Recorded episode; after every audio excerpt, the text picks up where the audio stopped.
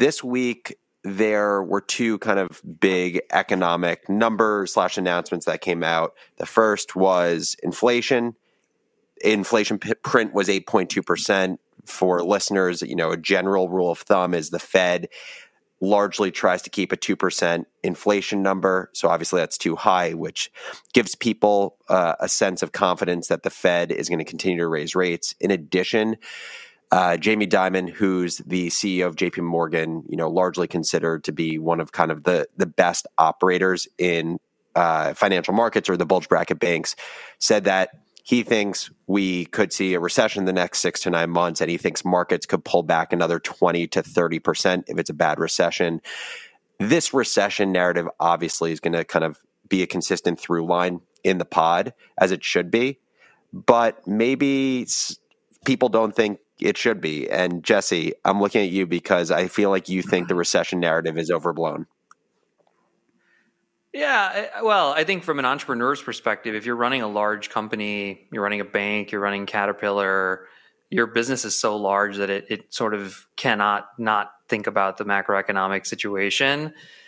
I, I don't think, I think startups overly focus on it and again, like find it and use it as an excuse for why they can't close a deal. You know, if you think about H R software, it's a multi-billion dollar market. If you're starting a two million dollars A R R company, getting to three million the next year, yeah, sure, people, your, your sales cycles will take longer. There will be impacts you have to solve for, but it shouldn't affect the way you grow your business if your idea is truly differentiated and you're actually doing kind of the hustly things that somebody does to start a company. So I don't, I don't I'm not saying put your head in the sand around it, but I just think it's talked about. It's the amount of attention it gets versus what it should get from an entrepreneurial perspective is way overblown. Sophie, what I do you mean, think? I think it's, yeah, I think it's really affecting founders' opportunities to raise money. I think bootstrap businesses are going to be affected by who their clients or customers are, depending on whether those are people whose businesses or lives are recession proof, if there is such a thing. I have a lot of founders, you know, in my angel investment portfolio who are coming to me, whose investors are pulling out of bridge rounds, who are raising, you know, flat rounds or raising down rounds just to get money in the door. And they're asking for a lot of introductions. I think it's hard for their existing investors to want to continue to invest given their companies may be plateauing. And, you know, there's a big emphasis on entrepreneurs and venture-backed companies focusing on profitability for the first time. That word never existed in the venture world. And now it's okay, nobody even has that skill set or headset. These founders who have always raised money and that's been their plan, looking at their business now is going to be a completely different game plan. They're, le- yeah, they're learning I mean, how to Jesse, run a real business. Is that is that it? Yeah. yeah. Oh, my God. They haven't had to do it for the last five years. Oh, my Lord. I mean, you guys both bootstrapped your businesses. Did you, did you have to think about your expenses and make sure your revenue is greater than those? Like, gosh. Golly gee, no, I'm so, but so I mean, we, we, we, we, we were also in a ten-year bull run, so it also was a nice time to be bootstrapping and building a business. I, I mean, I agree with the fact that for certain companies that are startups, uh, no, the macroeconomic climate may not impact them as much because they're so small in kind of what is the pie of customers they're going after. But I mean, just even using Morning Brew as an example, we're a media business, we have advertising revenue, we have absolutely seen softness in advertisers over the last few months. And at, at the end of the day, if your money is worth eight percent less uh, in cash than it was a year ago, and you're now a consumer who your mortgage on your home costs significantly more, um, companies are cutting, maybe you lost your job, like you have to think at some point it's going to, if you have a B two C business, it's going to impact your ability to sell to consumers. So I think that who your customer is really matters. But I also think it's a mindset. I think um, it has been very easy to be complacent over the last few years because not to say it's ever easy to build a business, but I think it was easier than it is now. And so I actually think, you know, you talked about the bootstrap mentality or mindset last episode. I just think there's a mindset, a, uh, a let's call it a more critical mindset that this type of environment creates that for founders that haven't had it, uh, it's a good uh, wake-up call. Yeah, and I, I think there, I think you about can... your personal money. your personal cash, right? In this, I'm seeing a lot of people saying like, you know what, like I'm hoarding cash right now. I'm just putting it away. Winter's coming. I'm hearing that from a lot of people. I mean, when your cash next year, your cash will be worth eight percent less. And if it even holds up for a few years, you're going to lose seventy. Basically, if you keep a dollar, it'll be worth seventy cents in three or four years. So I, I mean, I'm basically plowing into the markets. Every month, I, is, I, is I put basically any excess cash I have into the into the markets, because productive assets, I mean, I, you know, if you read Buffett and all this stuff, productive assets, inflation is a benefit to them. Inflation actually is good for an operating company because they get to raise prices consistently and and manage against that. Not not true for every company, not true for every situation, but in general, productive assets or real estate usually benefit from these environments. I, I have my all money right, in two things. I'm short. I'm short Kathy Wood's fund, and I'm short uh, Jim Cramer's uh, recommendations on my own money, and that's it. No, I, I would say I have eighty percent of my money uh, not in cash, and the vast majority is in public equities, and I'm just thinking about keeping most of my money in public equities for the next sixty years. So I'm just trying not to look at my accounts right now. Um, okay, let, let's hop into uh, into the show. Let's do this thing. Here's to the crazy ones, because the people who are crazy enough to think they can change the world are the ones who do. What's up, everyone? I'm Alex Lieberman. And I'm Sophia Amoruso. Yo, this is Jesse Puggi. And this is The Crazy Ones. What's up, everyone? Welcome back to The Crazy Ones, a show that is by entrepreneurs for entrepreneurs. I'm Alex Lieberman, co-founder and executive chairman of Morning Brew. And I, I am joined by my amazing co-hosts, Jesse Puggi and Sophia Amoruso. Here is the rundown of what we're going to be talking about today on the show. We're going to be talking about Spirit Halloween, the pop-up store that many of you see in your neighborhoods that occupy random strip malls uh, and closed retailers, a company that brings in nearly six hundred million dollars a year in basically a two-month span. And we're going to talk about the lessons that builders can learn from Spirit Halloween's incredible business that has been around for the last thirty-nine years. Then we're going to get sentimental, and we're going to talk about each of our journeys as C E Os of companies and what it looks like to evolve as a C E O over time. And we are going to finish this thing up with a startup A M A where we answer listeners' most important questions about building businesses. So let's hop into this thing. Let's talk about Spirit Halloween. Uh, I mean, it's almost I need to Halloween. Give a shout out. What are you? What are you guys going to be for Halloween? I'm sorry, we have to start there. Fine. I'm going to be Tyler from the Zombies movies, which you guys do not know because neither of you have kids. But it is all the rage on the Disney Disney Channel. I, I'm uh, I'm a little bit jaded about uh, Halloween costumes because my dad used to dress me up in costumes that were basically like what he wanted to dress up as, and he never had the opportunity. So I was Groucho Marx one year, which I think is what uh, single-handedly got me bullied. I didn't even know who Groucho Marx was. Trung Fan, who uh, gave me the idea for talking about Spirit Halloween, he asked me, what am I going to be this year? And I decided I'm going to be Jeff Bezos before and after fame or making a shit ton of money. Half of my body will be a sweater vest with glasses and cargo shorts. The other half of my body is going to be a tank top with a muscle suit uh, and then uh, uh, aviators on. That's so creative. You guys have any great, great like past past Halloweens that you're proud of? Your costumes. I was Little John one year uh, with my no. real hair. I made dreads I with my real hair. This up. Do you have the picture? There, I was Little John. I just kept saying "what," okay, to everyone the whole day. That's all I said is- to anybody. It turns out you can actually, you can make, you can have a lot of conversations with people with those two words. Sophia, what was yours? I was the Queen of Hearts once. I like really went for it. This was the last Halloween before COVID. Um, drove all over town looking for stuff. And wait, is that, a, is that uh, you or is that just a picture of Queen of Hearts? No, that's me. That's me in Halloween. Wow. It's Los Angeles. Red people hair, are serious here. Crazy blue for, for eyeshadow. Pe- Yeah. Wow. For people who are listening like on uh, podcasts, we have a we have a picture up right now of Sophia as the Queen of Hearts, but like the makeup job is incredible. Like, do you have a professional makeup artist do this? I did pay some. I paid someone, not uh, that much. Yeah, yeah, yeah. It was like a big night. We were on like a party bus, went to a party, and like Kate Moss answered the door, and it was like, "Where am I?" And I think like, I don't know. Um, there was like a stripper pole on the, on the party bus. It was really fun. And then um, Maroon five performed like just Rage Against M- the Machine. Maroon five has a party every year in L A. It's just kind of, it's like well-known party. And Got to see them play Rage Against yeah, the Machine. Back when uh, Adam Levine had a, a better reputation. Okay, let's talk Spirit Halloween. By the way, have you guys, like, do you have Spirit Halloweens in your areas? Like, are these stores you've seen before? Yeah. Yeah, I went to one recently. There was a Restoration Hardware, used to be Restoration Hardware, no more Restoration Hardware, now Spirit Halloween. And I didn't even realize where I was for a second. And then it's a, yeah, it's legit.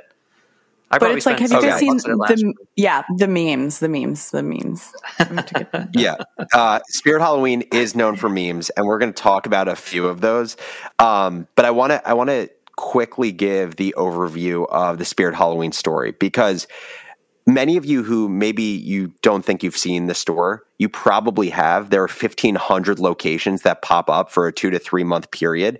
And you may just know it as like the Halloween store because they are ubiquitous. But here's the story.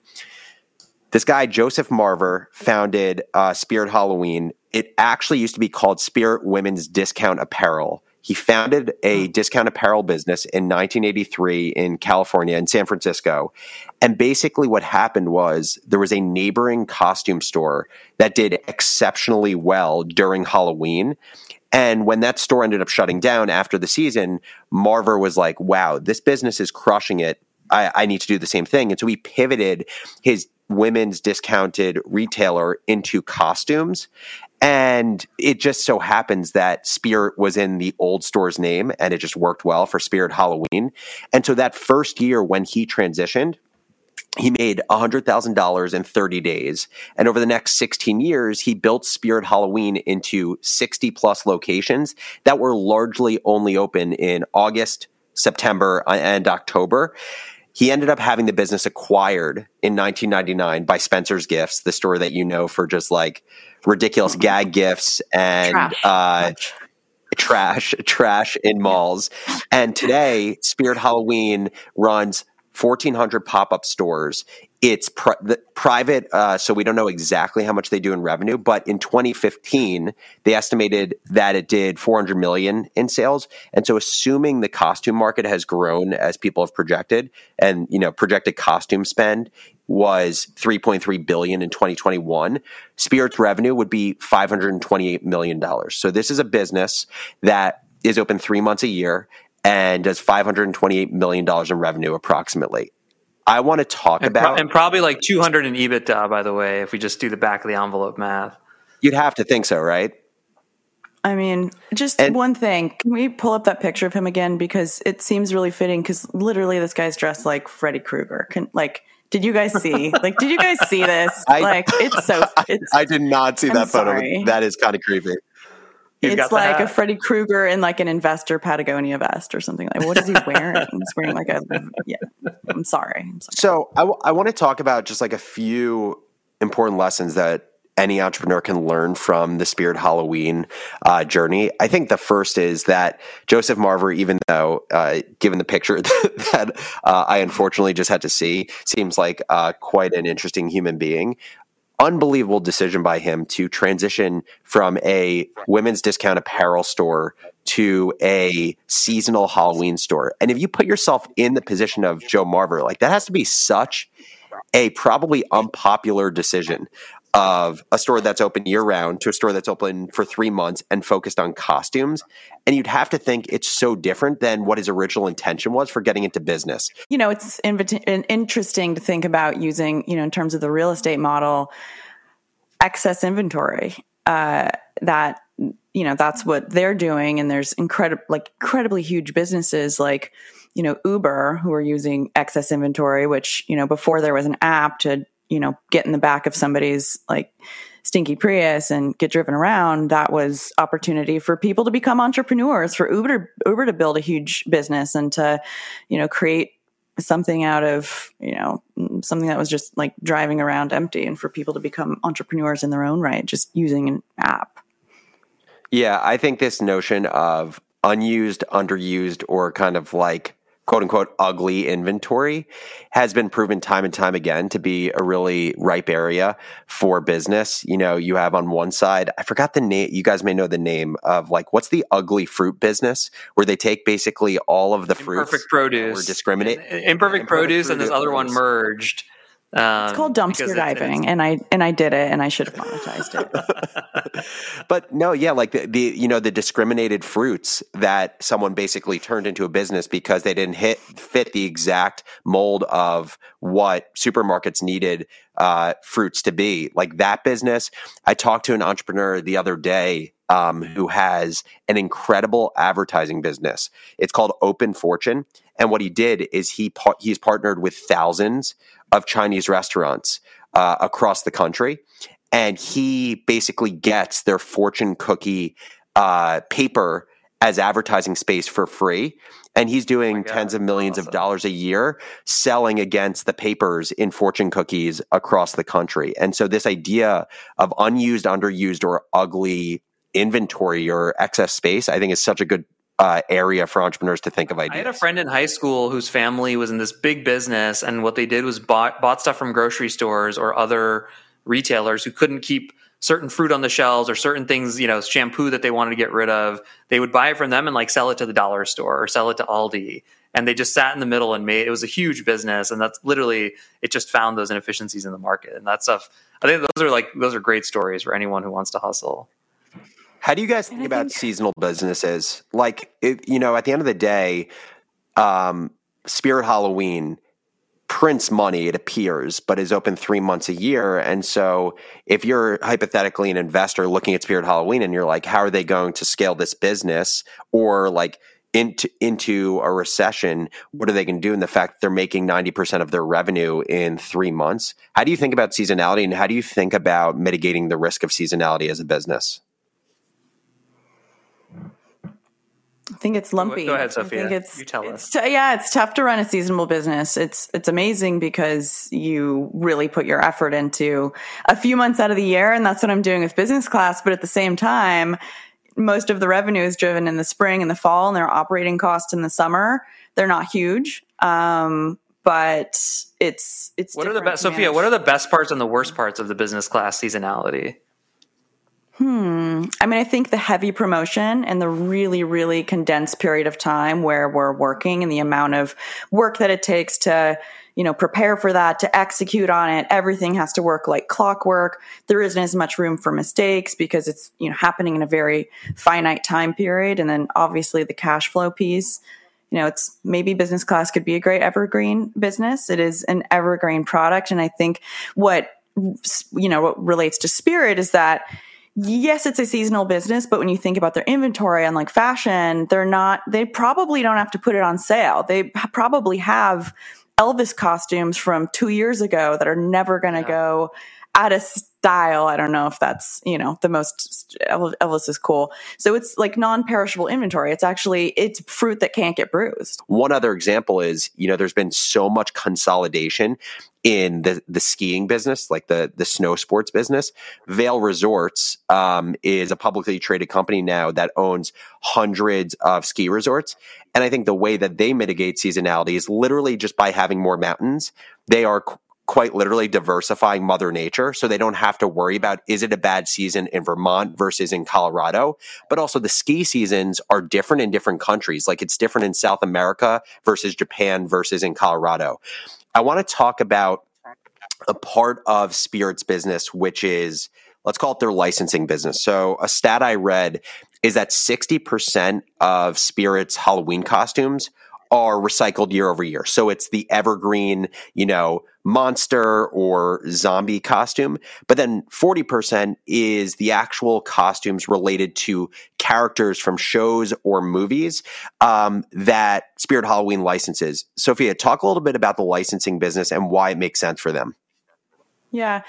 I mean, at Nasty Gal, we had people coming to us. It was like the Marilyn Monroe estate, just trying to kind of capitalize on how can we, you know, monetize her image and likeness in on a t-shirt or on a keychain. You know, I think Playboy was the prime example of licensing gone awry, where it was like every lighter and every keychain just everywhere in the world. And, you know, you can, you have to really keep an eye on your licenses or your licensees to make sure that they're not running away with your brand and your creative. And so, you know, they've, one of the trendy, you know, I read trendy kind of costumes this year are Stranger Things characters. And that's something where Netflix went to Spirit Halloween's and did a deal, which is just like super unsexy for Netflix. It's just kind of like, how far downstream can you take your premium intellectual property? But guess what?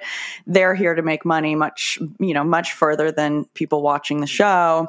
Um, so there's, you know, there's eleven costumes, and there's costumes for the guy that's like the metalhead on the show. And there's costumes for the, you know, the jock with the, you know, Hawkins High School thing. We have, uh, we have talked about Halloween ad nauseum now. All very good conversation, but I want to shift it to something that is near and dear to all of us. And I think we've spoken, we've spoken about this and thought about this a lot, which is, what does it mean to, to E O in a company?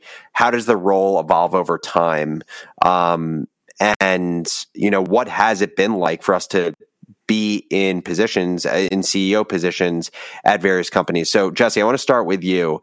What does the C E O role mean to you, and how has that journey evolved for you over time?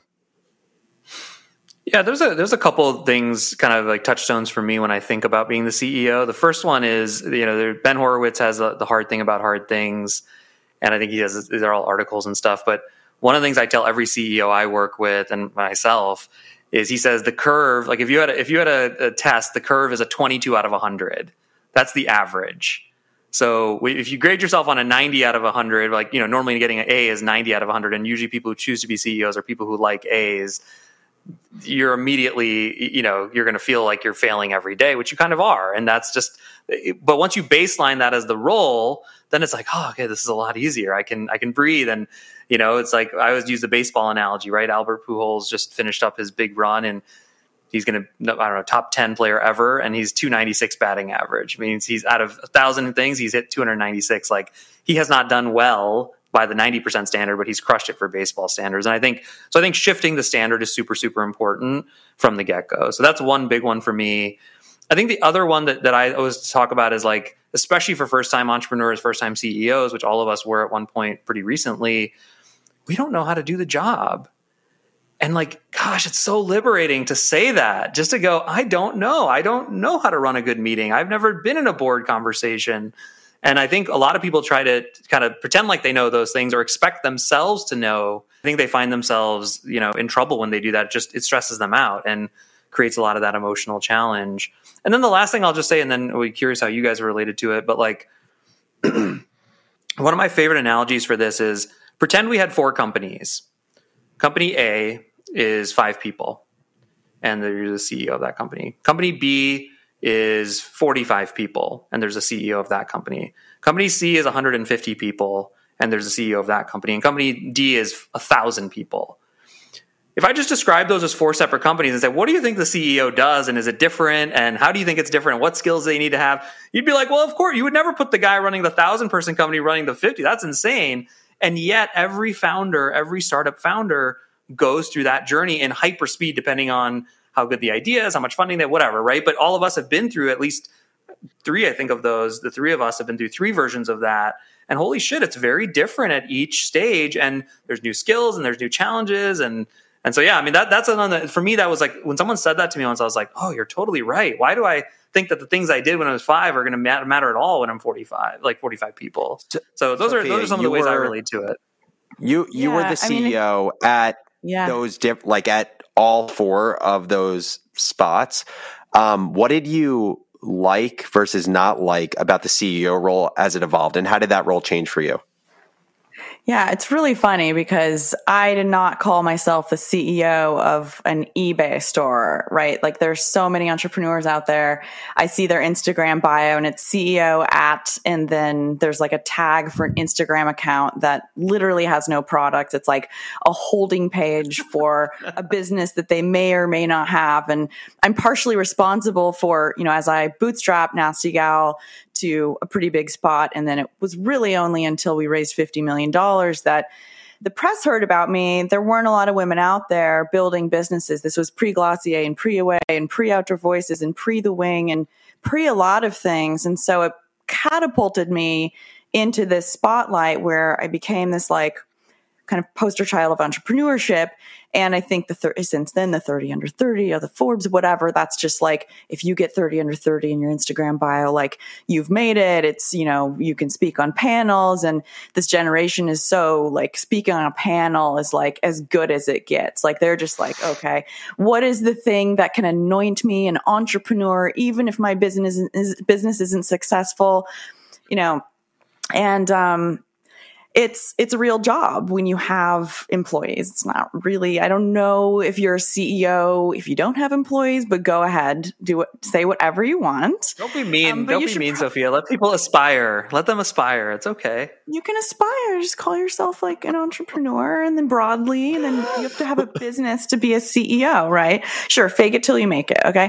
Um, there are different ways of going about this. Um, so I... Right. I never had any experience running a company. I'd never worked in an office. The only office I've still ever worked in, my name has been on the lease of. Never, I didn't relate. I didn't know what people needed to be successful because I had never needed it and I had never been led in a real professional environment. And I showed up and I was like, okay, they, I do what I say I'm going to do. That's what you do on a job. And I hired all these C-level executives who I thought would come in and diagnose the business and then go do what needed to be done. They had, I was twenty-five or twenty-six. They were in their, I don't know how old they were. They were fifty. Their careers were as long as my lifespan at that point. And I had no idea that I needed to hold these people who were making hundreds of thousands of dollars a year accountable. But as we know, and I'm not a scientist, but in quantum physics, something that is observed behaves differently than something is, is that's not observed. And that goes for executives as well. I like that one. What were the three things you disliked most about being a hundred-person C E O? hundred-team uh, C E O? Being, having visibility into ten percent of what was happening in the company and being held responsible to one hundred percent of it. Cool. Um. Managing timelines. Like I just, I had never, I, when I started my business, I had never made a spreadsheet. Uh, I was twenty-two, didn't go to college. We all maybe know this story. When Index invested fifty million dollars, they literally made a deck. I had never made a presentation and they were like, we want to invest so much in this company. They propped me up in the boardroom in front of all their partners and just said like, speak to this, which was totally naive on my part and really irresponsible on their part and ended up being a great ride. So Uh, I didn't like the learning curve that maybe not everybody has that I didn't know I was in for, which kind of goes back to what you said about Ben Horowitz. I can learn very quickly, but the learning curve to be a C E O, especially a C E O of a company that went from, you know, one to six and a half to twelve to twenty-eight million dollars to over a hundred in a few years is steeper than my ability to learn. And again, I think I'm, I think I'm a pretty quick learner. What you asked the three things? I don't know. I mean, I think you said it's a lot. I've talked enough. Um, yeah, no, I think especially the first part about um, only having visibility into ten percent of things, but being responsible for a hundred percent is a really like rude wake up call, but it is, that is part of the job. And it's not to say that you like it or you don't like it. There are people who love that aspect because that's how you scale, but there are also people who hate that aspect because at the end of the day, you're not going to be making decisions around everything in the business, but you're going to end up having to be the person who takes responsibility for everything that doesn't go well. And then everyone else in the business is going to be the people who are given kind of the praise for things that do go well, or that's how, you know, largely people are, are told to manage in a business. I would say the transition, um, from call like phase one of C E O, which I, I call builder in chief, to phase two of C E O, which is a, a delegator slash manager in chief, to phase three, which is let's call it a planner in chief, uh, was actually a very difficult transition for me, uh, like emotionally, physically. Uh, I distinctly remember when kind of this transition happened. Um, in up until the middle of twenty nineteen, Morning Brew was still like a phase one business. And when I say phase one business, you know, the, the best way I like to describe it is there's a great Y Combinator article um, about the jobs of C E O. And what the article says is a C E O's first job is to build a product users love, aka get to product market fit. And then the second job is to build a company to maximize the opportunity from that product that has product market fit. Everything till the middle of twenty nineteen was that first job of getting to product market fit. And so largely the C E O's job is spent, let's call it like doing, working, wearing many hats. And so for me, that was, I was selling advertising partners and advertising in Morning Brew so we could make money and we didn't have to raise money. It was uh, creating content, like writing our newsletter or managing our writers. And then Austin, my co-founder, was focused on, you know, growth, product, and tech. And I remember middle of twenty nineteen, we were probably at, I don't know, a dozen employees. And Austin hit me up one day being like, you know, you have to read this book. Um, one of our investors recommended me this book. And the investor, um, he's amazing. He was the founder of the Snuggie. Um, and he's just an amazing business operator.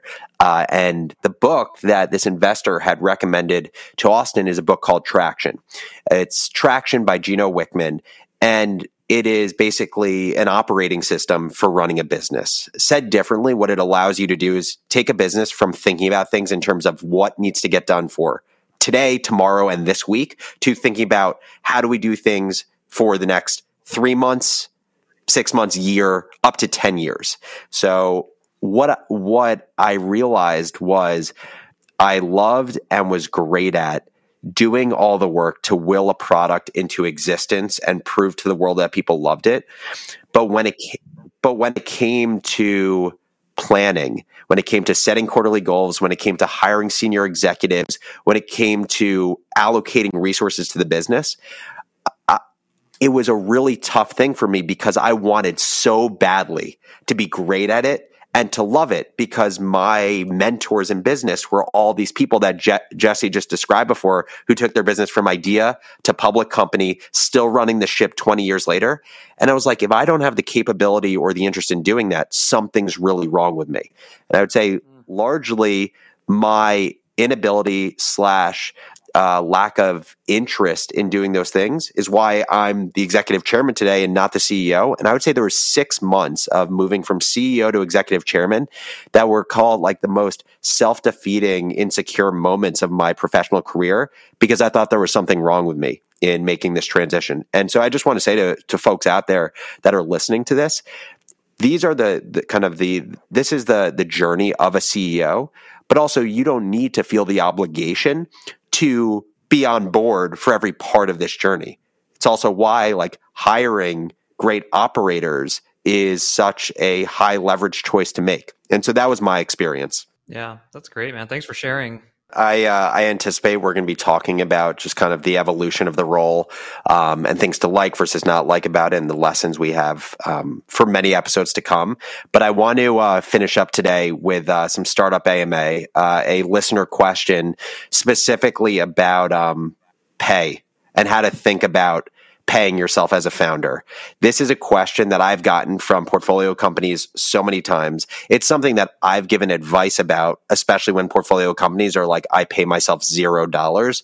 What are your guys' thoughts on uh, founder pay and how have you paid yourself over the years? Do you guys want to see what paying yourself zero dollars looks like? I've got a yes. screenshot yeah. of my, uh, of the Nasty Gal Wells Fargo account from twenty ten. So this was, I guess, three years into my business.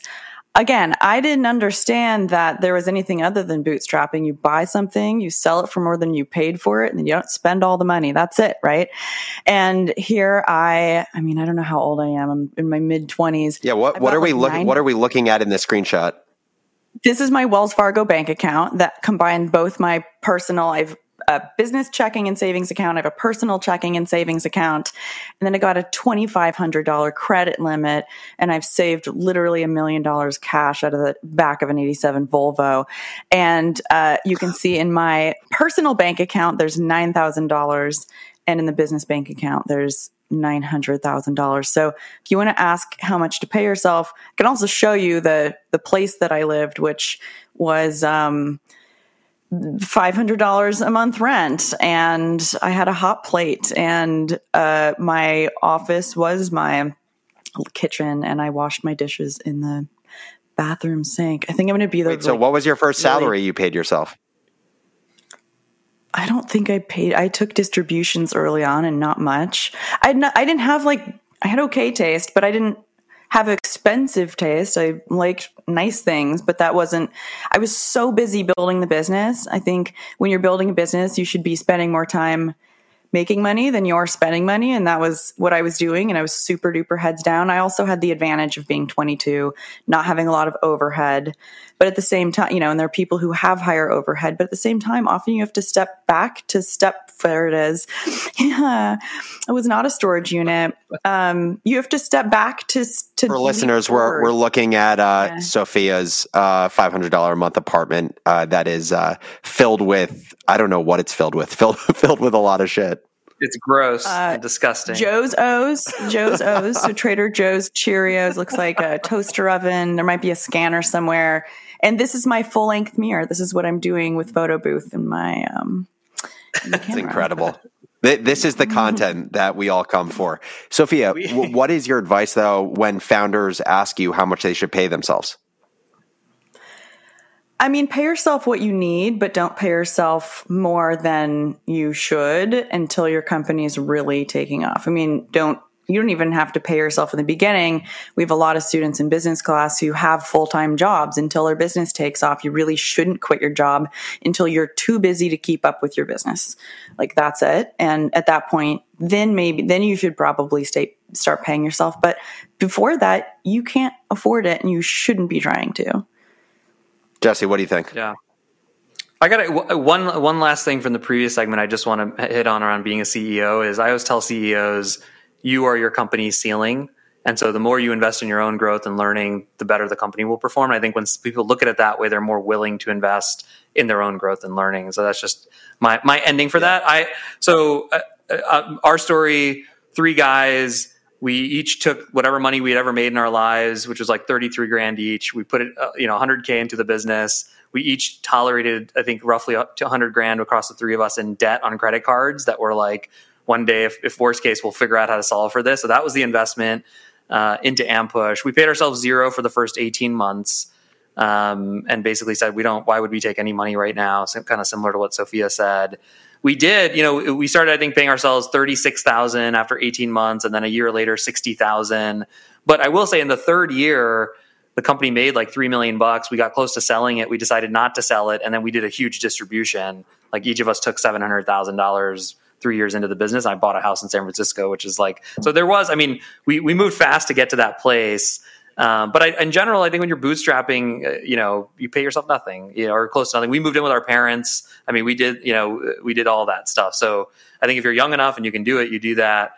I think if you're, if you're venture funding it or even angel funding it, you know, I think, I think take sixty grand, like take a low salary, um, but also like revisit your salary. Like one, I, I don't think there's a reason to get overly dogmatic about it. Just like, you're a person, there's a, there's a market for your role, you know, and, and every six months or year, you should revisit it, even if you have investors and, and, and adjust it, how, how the business is performing, how you performed.